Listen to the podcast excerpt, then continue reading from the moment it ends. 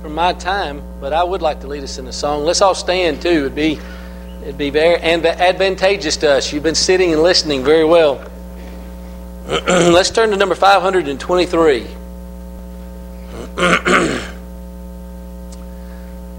There is beyond the azure blue a God concealed from human sight.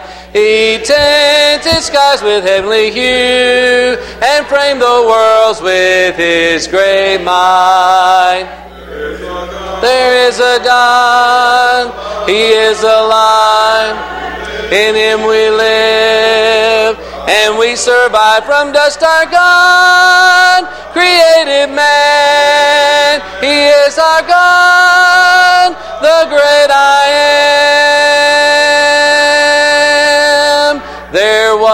was a long, long time ago. A God whose voice the prophets heard. He is the God that we should know, who speaks from his inspired word.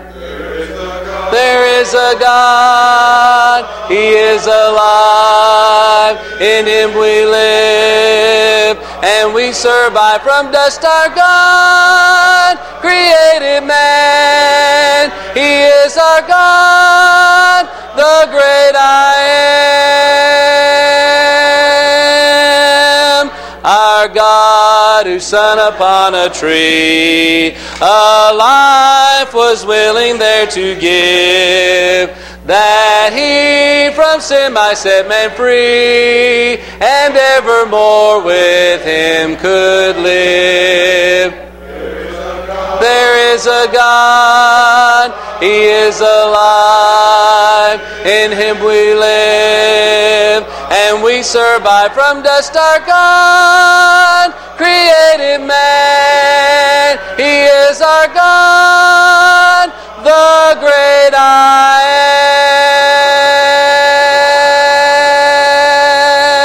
am. Man, be seated.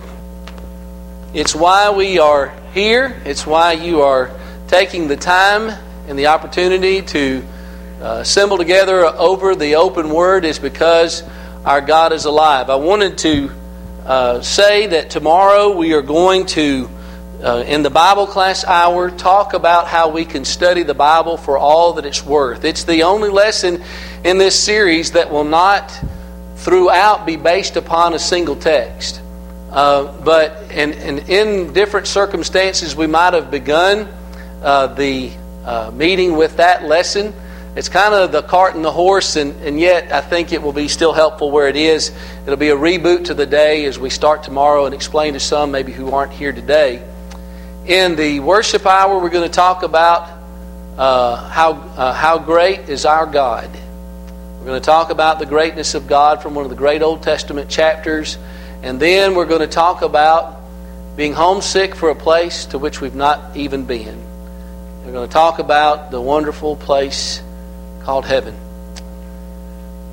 At the end of this lesson, we are going to provide an opportunity for those perhaps who have been for some time considering the need to be obedient to the gospel, uh, to uh, act on your faith that Jesus is the Son of God understanding that this sacrifice was uh, imperative for us to go to heaven, and thank you for that.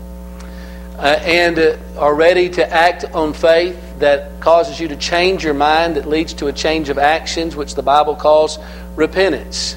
Repentance includes godly sorrow, but it also includes changing the mind, turning, involves a different way of living, a new Lord, a new master in life. That leads one to be able to confess with the mouth Jesus unto salvation, Romans 10 and verse 10, that causes one to be baptized. The Bible says, He that believes and is baptized shall be saved, Mark 16 16.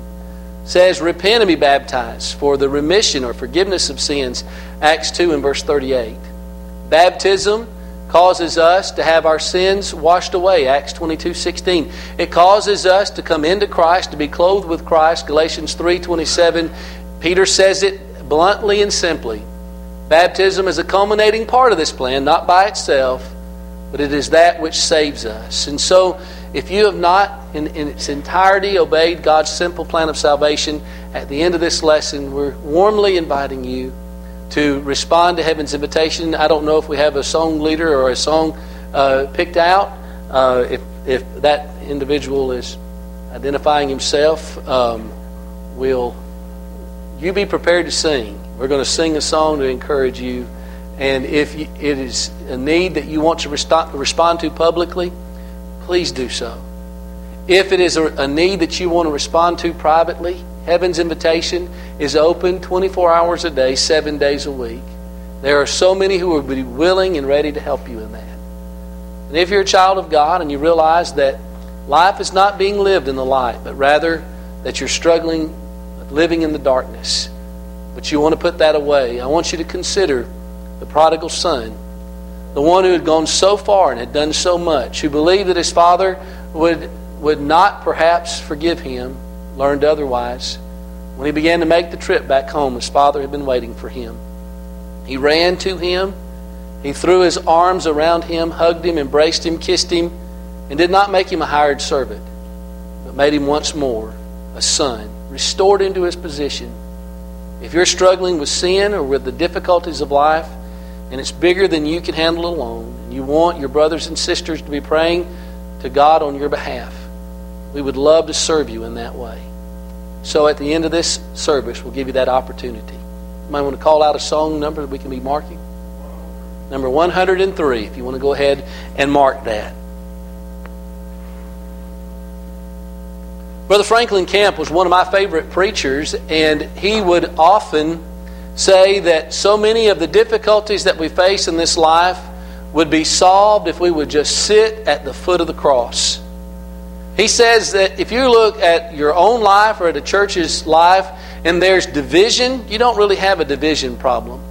If there's a problem with folks not assembling as they ought to, you don't have an attendance problem. If there are worldly issues that you're struggling with, you don't have a worldliness problem. You have the problem of having not spent enough time at the foot of the cross. And I don't think we can ever do that sufficiently. So I don't know that any series of lessons is complete without making reference to the cross. Now, this lesson is not going to be uh, as we might traditionally engage in a lesson on the crucifixion of Jesus, but we're going to be looking at the implications of that in our lives as we go about living day by day. That's what we're striving to do. There's a text for that. God has addressed this in His Word so that we can be better equipped to handle the challenges that we all face. 2005, there was a man that you see before you by the name of John Brandick. And John Brandick had some severe issues that drove him to the doctor. And when he got there, they diagnosed him with terminal pancreatic cancer. In fact, he was told that he would die within the year. People respond to that news in different ways, but what Brandick did was he quit his job. He sold his car and most of his clothes. He started spending his life saving. He ate at expensive restaurants. He went on extravagant trips, and he was just spending money hand over foot. And, and day turned into week, and weeks turned into months, and months turned into a year. And Brandick was still alive. Brandick went back to the doctor to find out why he hadn't died. And as they began to examine him, they found out that he did not have terminal pancreatic cancer. He had inflammation of the pancreas. And guess what Brandick did next? He sued the hospital for misdiagnosing him. And how sad that it took a diagnosis of death before Brandick decided to live. But I think our world faces the opposite situation. We are surrounded by people who tell us that we are spiritually okay, that we are not going to spiritually die, and that we should live it up. And yet the Bible tells us that because of sin, we find ourselves, all of us, in a terminal condition. Romans 3.10, there's none righteous, no, not one. Romans 3.23, for all have sinned and fallen short of the glory of God. For as by one man sin entered in the world, and death by sin, and death passed upon all men, for that all have sinned. Romans chapter 5 would indicate to us, there's not a just person upon earth that does good and does not sin. Ecclesiastes chapter 7 and verse 20. And we know that the whole world lies under the sway of the wicked one, 1 John 5 and verse 19. And with that firmly in view, The question is when we understand that we are terminal, will we go to the perfect uh, physician and decide to live? The Apostle Paul says, For the preaching of the cross is to them that perish foolishness, but to us who are saved, it is the power of God. As it is written, I will destroy the wisdom of, of the wise and will bring to nothing the understanding of the prudent. Where then is the wise? Where is the scribe? Where is the disputer of the world? Hath not God made the wisdom of this world foolish? For after that, in the wisdom of God, the world by its wisdom knew not God. It pleased God by the foolishness of preaching to save them that believe. For the Jews require a sign, and the Greeks seek after wisdom. But we preach Christ crucified. To the Jews, a stumbling block, and to the Greeks, foolishness. But to us who are saved, Christ, the power of God and the wisdom of God. For the foolishness of God is wiser than men, and the weakness of God is stronger than men. That's what Paul says in 1 Corinthians chapter 1, verse 18 through 25. As we look at that text, we see the Apostle Paul appealing to the fact that the cross and its preaching is necessary if we are going to reach the world, there's an easy tie between the cross and evangelism. That we see that we have died to self and to sin, and we live again to Christ. That growing out of that appreciation of the debt that's been paid for us that was insurmountable, Matthew 21. It's huge. In a thousand lifetimes, we couldn't pay it, but one already paid it for us. And there's an outgrowth of that that's going to cause a compassion and a concern to live in our hearts and in our lives that drives us out to the people that we know who are needing the very thing that we have already received. Because of that, there's a response that God wants from us. As we look at this text in 1 Corinthians 1 18 through 25, there are three great truths that I want to mention briefly, and the lesson is yours. And the question that is asked is Will the cross of Christ be made void? These words in 1 Corinthians chapter 1 verse 18 through 25 come in a context. The apostle Paul has introduced the idea that they were living in Corinth in a very divided world. In fact, if you want to know what 1 Corinthians is all about, the key passage is 1 Corinthians chapter 1 and verse 10. There's a petition verb there, I beseech you, brethren, by the mercies of God, that you present your body. No, no I'm sorry. He says in 1 Corinthians 1 and verse 10, I, I, uh, I beseech you, brethren, by the mercies of God, that there be no divisions among you, but that you be perfectly joined in the same mind and the same judgment. Paul saw that there was a problem, and he urged the people to put it away. There were quarrels among them. 1 Corinthians 1 and verse 11. And what was Paul's solution to the problem? Of all the things he's going to deal with, it flows out of this that they needed to spend more time looking at the cross of Jesus. As we do that this morning, we think about the fact that our world is as hopelessly divided as Paul's world was. There are divisions among or between believers. There are divisions between believers and unbelievers, but everybody is operating from some worldview, regardless of race or religion or lack of religion. Everybody is looking to something to power and to move their lives along. And Paul says, let's introduce the cross because that's the purpose, that's the centerpiece of life. Out of that, I'd like us to notice three things so that the cross of Christ is not made void or of none effect. The first thing that we need to recognize as we look at this text is that there is a perishing world in need. The Apostle Paul points to the fact that there are individuals who are in need of gospel truth. And so he points out the cross as the answer to that. We realize that the world is in need, but so often the world doesn't understand the need that it's in. There are so many folks who uh, we are surrounded with every day, and it's amazing. And, and, and I forget the sea of humanity. I have been to Bangkok, Thailand, and Atlanta traffic reminds me about as much of that as anywhere. Bangkok's one of the big cities of the world. People everywhere. My GPS has led me several different ways around the area here. I was came here one way. I went home a different way. I came a different way today, and I'm sure it'll take me back a, a fourth way today. But uh, there's so many roads because there's so many people on those roads. And everybody that we pass, everywhere that we are, have a never dying soul that's going to stand before Christ in the judgment and go somewhere. And the Bible tells us in Matthew 7 13 and 14 that most of them are going unprepared and will stand on the Lord's left side and will hear him say, Depart from me forever. There's a perishing world in need. But not everybody who's in that boat got in there the same way. You know, when you think about the fact that we think about the needs that we have physically, we've drawn that analogy once today. There are some people who are perishing who are not experiencing any symptoms. I don't know if I have any hypochondriacs out there, but what you can do is there's, a, there's an article, and I forget, I think it's Nutrition Magazine, uh, maybe it's Prevention, I think it's Prevention, that, that said there's six common ailments that have almost no symptoms until it's too late. That's a warm and fuzzy read right there, isn't it? And it's things like high blood pressure, sleep apnea, it's ovarian cysts, it's lung cancer, it's glaucoma and, and diabetes. And, mo- the thing is, most of society struggles with one or more of those ailments. And the good news is that if you go and you seek attention, you can have those things addressed and you can manage your life, maybe live longer as the result of that. But you know, the Apostle Paul, in various of his writings, mentions that there are a great many people that we see and encounter every day who are spiritually dead and don't even know it. Paul in Ephesians chapter 4, verse 18 and 19 says they have their understanding darkened. They are alienated from the life of God through the ignorance that is in them because of the, the lust that they pursue and their, their past feeling, he says in Ephesians 4, 18 and 19. There are a lot of folks who don't even know where they are spiritually, and they're relying on you and me to, as we build rapport and relationship with them, to help them to understand that those symptoms that they're not feeling are still there. There are also those who ignore their symptoms.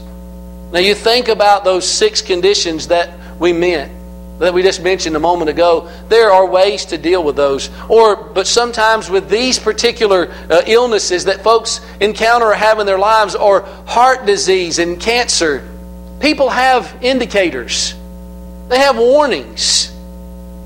But what do we do sometimes? When, when we understand, we begin to, to sense these things, we, we just ignore it. We hope it'll go away, or maybe it'll get better on its own. You know, there are so many folks who have a hole that's Christ sized in their hearts and in their lives. And as they look to try to fill that, they are, are ignoring the, the real solution, and they are, they're like Solomon, and they're looking anywhere and everywhere for a different cure. They're ignoring the, the solution that's there. And then we find ourselves in the situation where people don't know what to do with their symptoms. There are folks who don't have access to health care. There are folks who don't know who to talk to. They don't get consultation, or, maybe it's beyond their reach. There are places in the world where folks can die of the simplest things because they don't have access. There's so many folks who just don't know what to do. And I think about so many of those folks that are perishing, this perishing world that's in need that Paul mentions in this paragraph. That those who are perishing have an answer, but they don't know what to do. And if somebody were to try to find the solution, and even were to think in terms of the Bible, and even were to think in terms of the spiritual, and to think about Christendom, in this great vast place in which you live, and they were to get in their car and they were to drive and they would go to church after church and look for an answer to the problems that they're facing. Are they going to hear New Testament answers? Are they going to hear the right cure? See, God has given us His Word, and as we come to rightly divide that 2 Timothy 2.15, we're in a position to help people who don't know where to turn, don't know what to do. But we do. Oh, we don't say that arrogantly. We should always approach it by saying we're fellow students and mean that. And open up God's Word and see what it says. I had it said to me a long time ago that it's never a matter of who's right. It's a matter of what's right. It's not me against you. It's what's right. And what's right is the Word of God. And we can trust that. Let's appeal to that and to the Christ of the Bible to find our answers. But there are also those who procrastinate dealing with symptoms. I'm not trying to pick on men, I are one. But you know, when I think about what is true, I have to just share it. And men are about half as likely as women to go to the doctor. We're too busy. We're not comfortable talking with the doctor. We're afraid of what the doctor's going to say. I mean, it's anecdotal. Everywhere I've ever lived, including in my house, you hear this being said that, that men just don't like to go to the doctor. We, we, we procrastinate. We're going to get around to it. But you know, when it comes to spiritual things, it's men and women, it's young and old, it's rich and poor who say to Jesus, at least through their actions, Go your way for this time. When I have a convenient season, I will call for you. Acts chapter 24 and verse 25. But then there is also another category, and this may be the saddest of all. These, there are those who look at their symptoms with helplessness and despair. You know, that's true. Some folks say, maybe when they're thinking about their health physically, I'm just, I'm, I'm beyond all hope. I just might as well give up. There's nothing I can do. Do people do that spiritually? God couldn't forgive me. I've gone too far. I've done too much. Surely He could not reach me with His grace. You know, when you look at this particular paragraph, it's a perishing world in need. The, uh, the masses of those that we see are on the wrong side of the grace of our Lord. And so Paul points that out. We've got to recognize that it exists, this perishing world in need, and it needs to be a part, part of our conviction. It needs to be part of our consciousness that every day as we interact where we are, that God wants us engaging them, this perishing world in need. But then, second, there's a saving message to preach. And that really seems to be the focus of this paragraph. The Apostle Paul is showing us where the saving power is. It's in the message of the cross that he's preaching. And when you think about this saving message, there is a, a message that Paul was determined to share. In 1 Corinthians chapter 2, beginning at verse 1, he said, And I, brethren, when I came to you, came not the excellency of speech or persuasive words, that your faith should not rest in the power of men, but in the wisdom of God. I determined not to know anything among you but Jesus Christ and Him crucified. And I was with you in weakness and fear and much trembling. In that passage there in 1 Corinthians 2 1 through 5, Paul said, I know what the remedy is.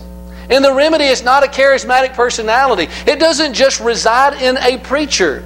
It doesn't just reside in a few. It is something that all of us, having access to the Word, have. There's a saving message that the world is literally dying to hear. When I look at the Apostle Paul, I see that the Apostle Paul chooses some things not to be the center of his message. For example, his message, according to verse 19 through 21, was not human wisdom. He did not re- re- rely on the words that, that came from him, his cleverness, his persuasiveness, but instead it was the words of heavenly wisdom. You know, it's really interesting as, as you look, you see the Apostle Paul re- remedying so many different problems that existed at Corinth by the preaching of the cross. The preaching of the cross was not preaching on the crucifixion every time. It's everything that you walk through 1 Corinthians and you see. What does Paul deal with? He deals with uh, divisions because of personalities. He deals with sexual immorality. He deals with people taking pride in their gifts and their abilities. There's divisions over uh, worship matters. There's division over uh, the role of women. There's division over the resurrection. There's division over giving. All of that, Paul is preaching the cross and what grows out of the cross. But it wasn't human wisdom. But then there was also the idea that he was not preaching what the people wanted. Verse 22. If Paul had taken the poll of the Jews and the Gentiles, he would not have preached the cross. He would have preached the signs, he would have preached the wisdom of the world. The Apostle Paul did not resort to that. There's a pressure that we feel when we're in a one on one situation, or even preachers, there's a pressure to preach what we think that people want. it, it is a, a sickness that has infected the religious world as a whole. The culture doesn't want to hear what the Bible has to say about human sexuality, doesn't want to hear what it says about reproductive rights, doesn't want to hear what it says about drugs and alcohol. And the same is true with regard to even the pressures that we can feel within the body of Christ. There's a pressure to conform to what the religious world believes with regard to some of those matters and some of the matters that we've mentioned earlier. Like gender roles and the plan of salvation, those kinds of matters, or how we worship God. But we understand that what Paul shows us by example is we preach what God has said, and it may come into conflict, and it often does, with what people want to hear. But then there's also the idea that we don't just preach what people are comfortable with. The Apostle Paul, in his message, is preaching the grace and salvation of our Lord. He's also preaching those things that are uncomfortable and that challenge us to grow. I love preaching. What I'm preaching tomorrow afternoon is perhaps my favorite subject. And I love preaching on the grace of God, and I love preaching on salvation and peace and forgiveness. It's part of the whole counsel of God. And depending on your background, you may not have heard that as much growing up as you needed to hear. Maybe you heard more of the harder side of the gospel. But you know, God has expectations God has requirements of us. It's a part of that balanced life of living in Christ, and it's the answer to the void that people have in their lives. There is a message to be preached, a clear message, and the Apostle Paul shows us that it is to be preached. But then, in the, in the light of that, will the cross of Christ be made void? We need to understand that there's a perishing world in need, and there is a message to be preached, but there's also a clear choice to be made. And this is how Paul begins to end that paragraph. In fact, as you walk through that paragraph, there are a series of contrasts. There's the wisdom of this world, and there's the wisdom of God. There's wisdom and there's foolishness. There's the foolishness of preaching, and there is the wisdom of this world. And all these things come into conflict. And the Apostle Paul lays those out there, and he says there's a choice that you've got to make between those, but it's a clear choice. When you begin to see those contrasts that we're talking about here, Paul continues that idea in chapter 2. And the contrast there is between the natural man and the spiritual man. And the spiritual man has his heart and his mind open to what God has to say. But the natural man can't receive it. And Paul gives the, the, the, most extreme example of that in 1 Corinthians 2 7 and 8. He said, Which none of the rulers of this world knew, for had they known this spiritual message, they would not have crucified the Lord of glory. It was an ignorance of this that caused Jesus to have to die. And then this contrast extends to his day and it extends to our day. We're either going to be a spiritual man or a natural man. But the natural man does not receive the things of God. We begin to think about the natural man, the natural man does not accept the message of the cross. Maybe he doesn't believe that it's for him. He hears that message and he goes, that's, that's good for my spouse, that's good for my children and for my parents, but it's not what I need.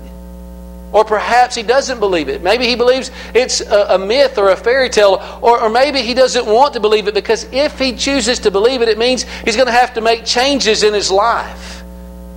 Paul says it's a choice that we have to make. We're going to make it no matter what. Even if we don't decide to obey that message of the cross, we've still made a choice. About 20 years ago in Louisville, Kentucky, there was a man who was on trial for murdering his girlfriend. And it was a very difficult case, and I don't know all the details of the case, but the, finally the case was presented to the jury, and they had to make a decision between murder and manslaughter.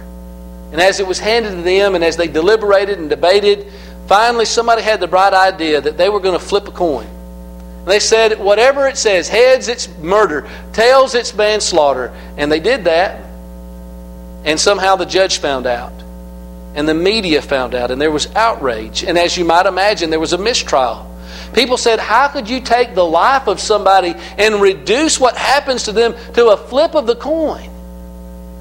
So often, isn't that what happens with Jesus? Is he the Savior or is he not? Is he to be followed or is he not? Paul is presenting here with the preaching of the cross, there's a clear choice to be made. And what are you going to decide as the natural man or the spiritual man? Is he the Christ or not? When I think about the message of the cross and the, the choice that it presents, I think about the elements of what happened at the cross. There's the physical torture. Again, as I was in Israel on, on one of our trips, we walked through the valley that goes across from Mount of Olives up into the city where Jesus on that hill somewhere would have been crucified. And it begins in Gallicantu is a, is a, a very plausible thing to think as Jesus is arrested and he's being examined throughout the night. And you think about what happens to him after his arrest and they're slapping him and they're mocking him. And then he goes and he stands before Pilate and he is scourged and he is examined by Herod and he comes back and he goes through the torture of the cross. There's not just the physical torture, there's the mental anguish that Jesus went through as he's mocked and he's ridiculed and as he's cursed. There's the social embarrassment that he goes through as he's spat upon and as he's stripped of his clothing and as he hangs there exposed between heaven and earth. That's the choice that we confront when we obey the gospel. It's a choice that needs to be presented to those who are perishing and in need of the gospel. Not long ago, one of my friends passed away. He was a Renaissance man. His name was Elwood Fisher. He was a veteran of World War II. He was a very educated man. He had his uh, PhD in horticulture. And he was uh, often used as a fill in guest on a nationally syndicated uh, program called In the Garden. Uh, he was also a horticulture expert. He taught at Virginia Tech, but he had the greatest collection of antique fruits in North America, voted by his peers, and he planted it all in three acres behind his house. I held a couple of meetings there in Harrisonburg, Virginia, where he lived. And as I was there walking and seeing his particular collection, he had antique fruits. That's what he loved was antique plants. And he showed me various ones, and they went back a couple of thousand years in some cases. He had one particular plant he was most proud of. It was a Jerusalem thorn bush. And the best that they could determine from, uh, that you can do through that discipline, he determined that it was believed to have been a plant that would have been contemporary with the time of Christ. I don't know how you examine a bush, maybe like you do a tree. They felt it was validated as much as it could be validated. It was about this time he began to tell me about another point in his life. He had grown up in the church, but he and his wife had taken a job in a city in another place where there was no church and they fell away for a couple of generations. They had children. Those children were not members of the church because they were wayward at that time. But in the last several years of their life, they were restored. And everybody said that they were the most active members of that congregation. Well, that's the man I was talking to that day, and I don't know if it's middle child or just, I know I passed it along to my boys. What do you do when you see a thorn? Well, what I was going to do is I was going to just stick my thumb on it just to see if it was as sharp as it looked. He stopped me. And what this elderly man did was he took that wrinkled thumb and he pressed it against that thorn. And he said, For me for me. He understood that he had been saved, but he had become lost. But he was saved again. And what drove him was the personal nature as he looked at the sacrifice of Jesus. That what happened at Calvary happened for him. And that's the clear choice that we're trying to share with men and women and all who can understand. That Jesus loves everyone so much that if they were the only one, he would have died for them. When I look at the message of the cross, I see this perishing world in need. I see this clear message that's to be preached, and there's a clear choice that's to be made. I'm confronted with what to do with that message. On August 16, 1987, there was a plane crash that you might remember. Northwest Airlines was still in business. And in Detroit, Michigan, 155 people died. That plane crashed shortly after takeoff. It crashed on uh, a highway very near the airport. And as they were sifting through the wreckage on that day, they found that there was actually one survivor four year old girl named Cecilia. And as they were uh, trying to ascertain what took place and why it is, her name was Cecilia, that she had survived, They were at first thinking that she must have been in one of the cars on the highway. They couldn't believe it, but she was old enough, at four years old, that she could tell them exactly what happened.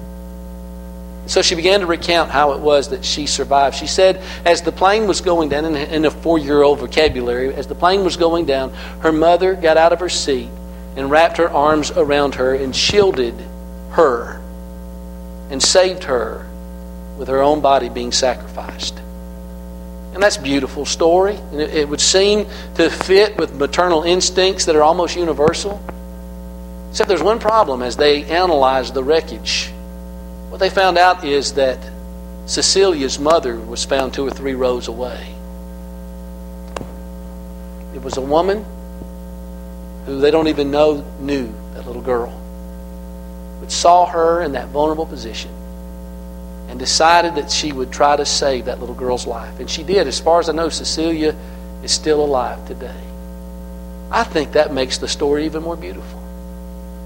Not the, the mother of that child, a stranger who said, I'm going to die in the hopes that this little girl might live.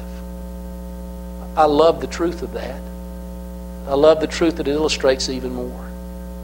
Jesus, though he didn't, was not obligated to do so, Jesus wanted to die for you and me and gave himself in the hopes that we might live. That's a message too good to keep to ourselves. It's a message everybody needs. It's a message that begins with your personal response to it. If you need to respond to this invitation and obey the truth of that message, why not do that at this time? And as we go from this place, let's find somebody that we can focus on and share with them this great message of the cross. If this is your invitation and you need to respond to it, won't you come right now as together we stand and sing?